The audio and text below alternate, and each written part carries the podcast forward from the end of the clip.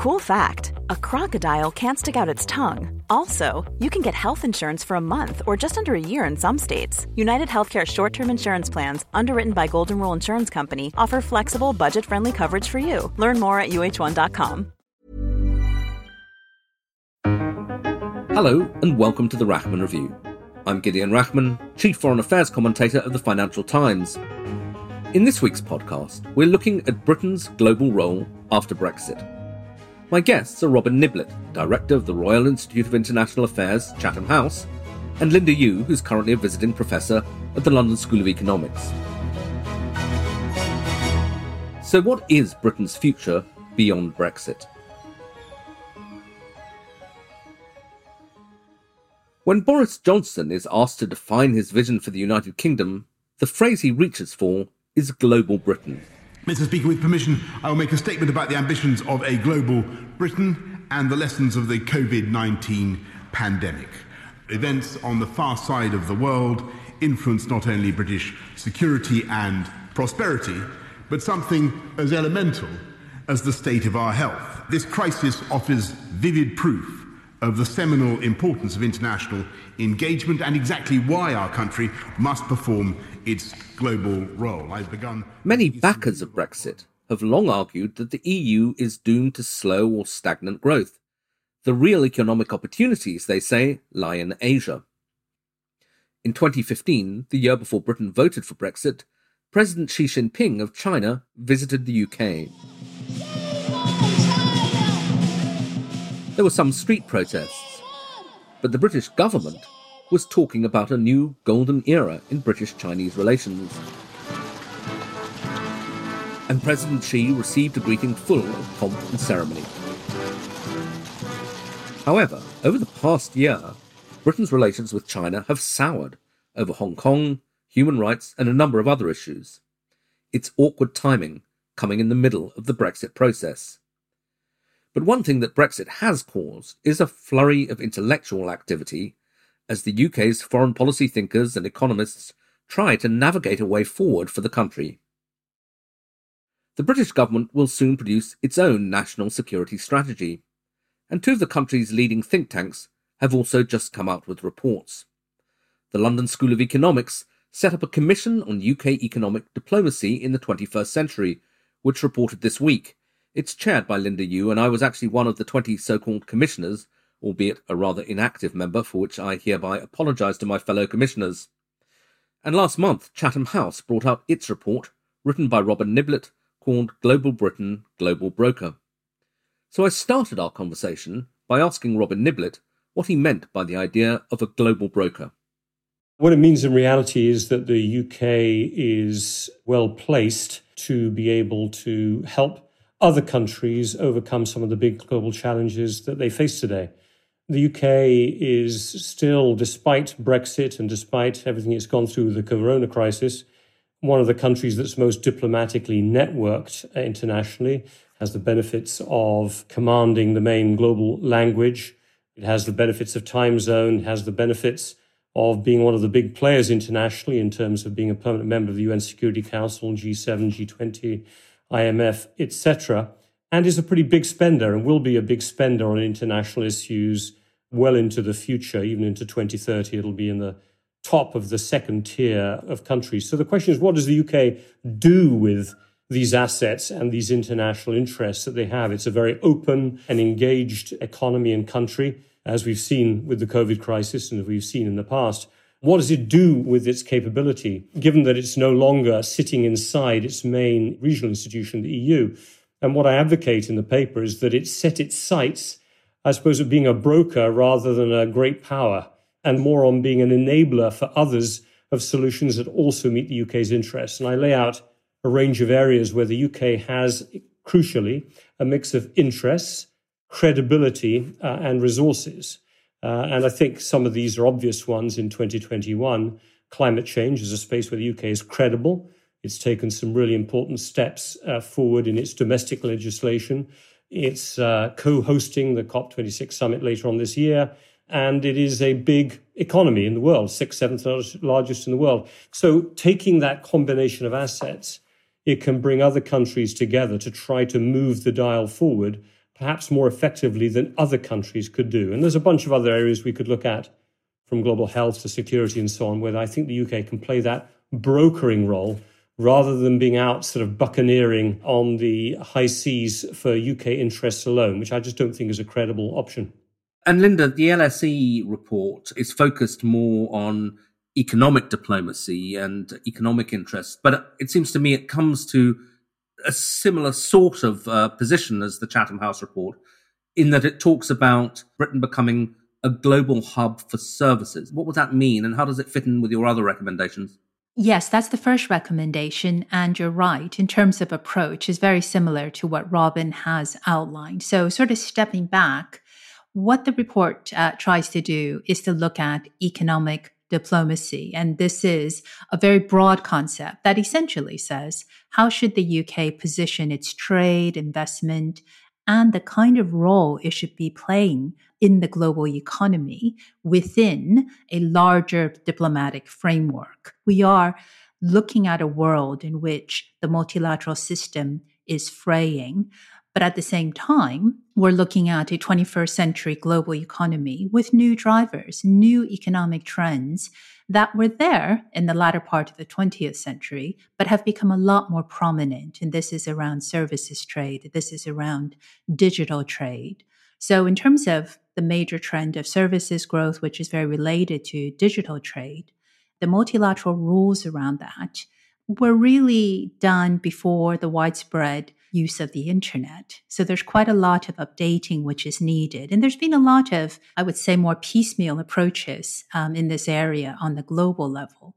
But there hasn't been a major round to advance this. So the consequences, this area, which is one of the fastest growing area of world trade, the UK's comparative advantage um, is in this area which also supports manufacturing goods trade because services tend to be embedded in that. So, how should the UK approach um, this both opportunity, um, but then be mindful of the challenges? Is to work with other countries to try and advance rules around specific aspects of trade and services and digital goods. And because it's not a multilateral system. The UK ends up sitting in the middle of overlapping trade agreements around services and digital. And that's what a hub looks like. But at the same time, by building up a body of standards, of rules, of norms, countries which um, share interests in um, opening up this sector, um, you're beginning to work plurilaterally as well um, and that's one of the recommendations, which is to relaunch a plurilateral effort to advance and upgrade services in digital trade under the WTO. So it's multi level and it really puts the UK as a broker and at the table for some of the biggest changes that we're seeing in the world. Robin, I think in the Chatham House report, there's a reference to daunting challenges. Uh, Linda, I think you, you also use the word challenging, but also talk about significant potential opportunities for Britain. Robin, where do you strike the balance between the dauntingness of the challenge and, and the opportunities? Well, from my perspective, I think the daunting nature of the challenge for the UK is partly to do with money and partly to do with relationships. For the UK to be an effective global broker, it better not be at war with its main neighbour, the EU. Uh, and obviously, the COVID crisis uh, has sharpened anxieties and insecurities amongst many governments, and the very clunky nature of the thin, skinny trade and cooperation agreement that the UK has struck with the EU means that we're going to have teething troubles and disagreements with the EU for a while. However, I feel that over time, the UK and the EU can't escape each other. They share many of the same principal foreign policy concerns, uh, whether it be about China uh, or Russia or the Middle East peace process or climate. And they're going to have to find ways uh, to work with each other. So, although I'm nervous about how effectively the UK can partner with its EU neighbours on its bigger global agenda in the near term, I think they'll get there. I was a bit more worried about how the UK could be an effective global broker with the Biden administration because Joe Biden and those around him have been skeptical about Brexit. He's been critical of Boris Johnson personally and they're very comfortable with the idea of the EU, unlike Trump. But in the last few months, we've seen the EU kind of do its own thing, talking about not needing to have permission from the United States, striking a investment agreement with China, despite urging not to do it from the incoming Biden administration. And Britain has sat quietly on the side and I think reminded the US that it still is a very important partner for America's global agenda. And now the US is going to need the UK a little bit more to balance out a rather independently minded EU. The area I'm cautious about is institutions. The UK is going to have to be very intelligent in how it uses its positioning in the G7 or in the G20 to remain an influential broker. It can't simply just sit there and say, we're at the table, now treat us seriously. It actually has to come up with an effective agenda. And that requires planning. It requires effective uh, diplomacy with other countries that are members of these institutions. And on both those areas, yeah, it's going to be tough. We have a, a government that got into power by being ideological. Brexit was an ideological uh, project in my mind. We'll see how it pans out. But to, to flip from being ideological to being behind the scenes and pragmatic as a broker is difficult. This year, we'll see how the UK is able to, to do it. We'll see it in the G7. Can it run an effective global health agenda through the G7? Can it come up with the COP26 with an effective set of diplomatic plans that could make the US and China and the EU and India all make new commitments? This is going to be a tall order. And it's going to really test this government's diplomatic skills. The last thing to say on this front is, is money. In the UK, if it wants to be an effective global broker, needs to have the money behind its diplomacy.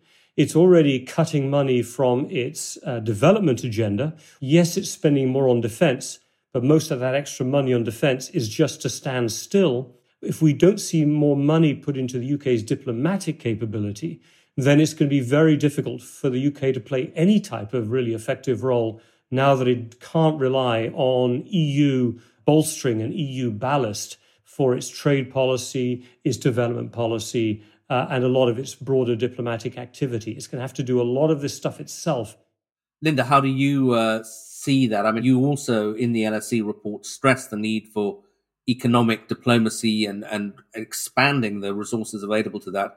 But Robin seems to me to raise quite a strong warning flag that those resources may not be provided. And if they're not, will Britain struggle to make advantage of the significant opportunities that you talk about.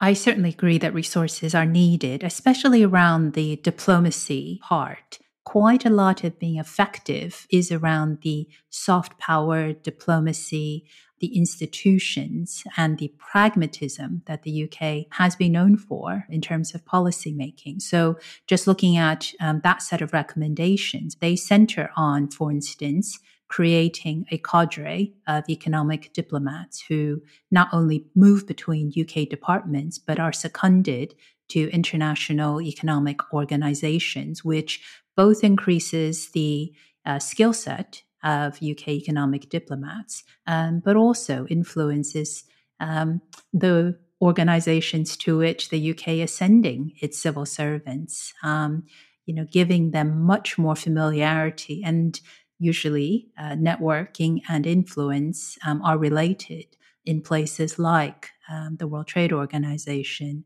uh, the IMF, uh, the OECD, the ILO, and then for that to be coordinated within a central coordinating body in the cabinet office. It's not enough just to focus narrowly on, say, economic issues. The non economic issues play a big part in how the UK should position itself in the global economy and the kind of global role that it plays. So it does require resources to have this more comprehensive strategic approach. You're also in a world in which there's a high degree of competition between economic superpowers. And this kind of tension between these economies means that it's very challenging to do much on the multilateral stage. And so to maneuver in this space, we need to have focus on shared interests, areas where you need a global rule around environmental standard or technology standard, bring in private sector expertise and use that to begin to form a consensus that um, these economies and blocs can sign up to. So that does require a lot of skill to be pragmatic, um, inclusive, and dare I say it, a little technical to gain agreement on some of these issues. So rather than go hugely broad brush, focus on the areas um, that's causing impediments now to the way that the world economy operates. And I would put digital um, and a number of services at the top of that list. Yeah, I mean, Robin Linda there identifies, seems to me like a central tension for the UK, which is the possibility, some may even say the reality now of a growing tension with China, which is by some measures already the largest economy in the world. And obviously that's that's a big problem if you're trying to reconstruct the global economic profile of the UK. What Linda was talking about seemed to be navigating between China and the United States, trying to bring the two of them together, finding technical solutions. Do you think though that that is possible, or do you reckon that in reality Britain is currently being pulled towards the US side of this strategic rivalry that some are even calling a new Cold War? Well, I think the UK always has been and is now all the more so inevitably on the US side in this strategic competition that is emerging, driven, in my opinion, largely by a more assertive set of policies and actions, both domestically and internationally, by China which has kind of changed the context in which European leaders, including previously David Cameron and George Osborne, had announced famously the golden era in UK China relations. I think that golden era is over, if it ever really kicked off for that matter. The UK is clearly putting its flag in the ground as one of the champions of liberal democracy. And there's no doubt that there are a number of democracies around the world uh, that are vulnerable um, and that are being made more vulnerable, certainly by the Russian government, some others that are interfering to the best of their ability in trying to weaken some of the bonds of trust in democracies around the world. The UK has said that this system of government is one that needs protecting and it needs protecting amongst its neighbors in Europe, but it also needs protecting amongst other democracies around the world in Japan, South Korea, Australia, parts of Africa, Latin America, where they may prove to be vulnerable. And the main threat that's seen to that democracy, part of it is internal. It's the failures of democracies themselves not to have adapted to the pressures of globalization. And all democracies are kind of works in progress. But there's also a sense that there's an alternative to liberal democracy that China is putting forward and that is being exported to a certain extent to other authoritarian forms of leadership that are very happy to take on the Chinese model if they can. And the UK, to the extent that it tries to be a, a global broker, is probably going to start in that role as a broker amongst liberal democracies rather than one that is trying to bridge permanently between the United States and China. And this is where the G7 is interesting because the G7 is a group of like minded countries that are trying to set standards for themselves of action, whether it's to counter Russian actions in Crimea or as it did in the past, or interventions in Ukraine, and is probably going to inch its way forward this year and in future years to become, and I'll use Linda's term here, a hub of like minded countries that want to start to establish precisely those maybe either technical standards for new 5G generation technology or maybe global health standards for sharing data health that live up to liberal democratic standards of protecting individual rights of privacy and other forms of individual rights that are at the core of what liberal democracies stand for. And trying to do that with China at the same time as with the US and Europe and Japan, South Korea, Australia is incredibly difficult. So I think you're going to have to really separate out what it means to be brokering solutions amongst like minded democracies that want to make sure they're strong in this more competitive environment and then looking for opportunities to broker progress with countries like China. And you're going to have to live in both those worlds. There are times when China is going to be annoyed, to use a modest term, with Britain on certain steps it takes, whether it's on Hong Kong, whether it's on limiting trade with companies involved in Xinjiang, where the Uyghurs are being repressed at the moment by the uh, Beijing authorities. Can you be firm on those lines? But at the same time, when it comes to COP26, still find a way to broker a solution on shared global challenges like climate change. And it's going to be difficult. But to be frank, it is a lot more credible than the UK trying to think it can sit as a bridge between China and America. Okay, Linda, let me to finish then give you an opportunity to comment on that point because I think there is certainly a difference in nuance between the two of you. Does this idea of starting or preferencing liberal democracies does that really work as a concept for the economic diplomacy that the LSE report's talking about? I would say the sort of the starting point of uh, the LSE report is the UK needs to be a supporter of an open multilateral trading system. So the policies which are being discussed are around commercial openness, but making it fairer, especially for those in society who don't benefit as much. And then in terms of what it means globally, a lot of soft power projection is about having principles and values and the way in which you conduct yourself that gives you credibility to bring other countries together to have greater market opening, to have rules, standards, and norms. The US China tensions, I think, even from the American side, is multifaceted. So you have competition in a number of areas, but the Biden administration, I think, is also saying that on COP26, there are a number of areas in which there are shared interests with China around global public goods. So in this report, really the entire second part is focused on how the UK can find the shared interests in health and the environment in particular, because the UK has such competitiveness and knowledge and deep expertise, including in the private and academic sector, uh, to contribute as well as in green finance. And that's an area where we could describe it as positive sum for both the US and China. And so different issues will warrant a different approach. But I think the overall positioning of the UK has to be one in which these relationships will be very dependent on the issues. And of course, this is the slight difference in emphasis between the LSE Commission on Economic Diplomacy and Robin's Chatham House report.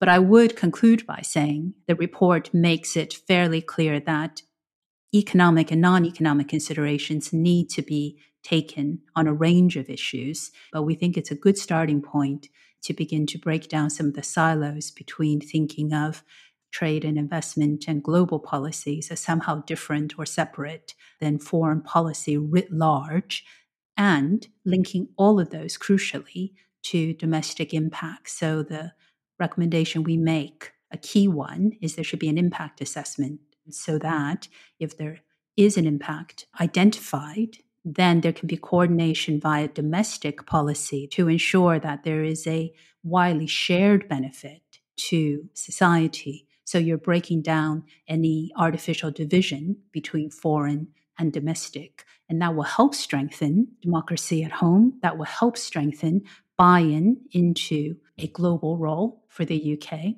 And I think all of that would be an improvement over thinking about policy in much narrower terms for, I would say, not just the UK, but other countries as well. That was Robin Niblett and Linda Yueh ending this edition of the Rachman Review.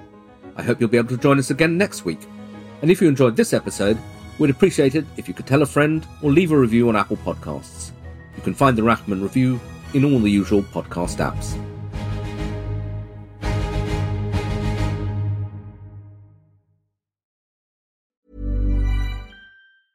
Here at Bellingcat, we get to the bottom of things. From a global crisis to an underreported event, we find the facts using publicly available tools and resources, uncovering what is hidden on and below the surface.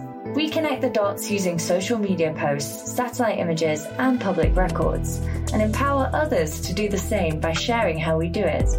The ability to do so is only made possible by our readers, supporters, and community members. Care to join us? Learn how at bellingcat.com.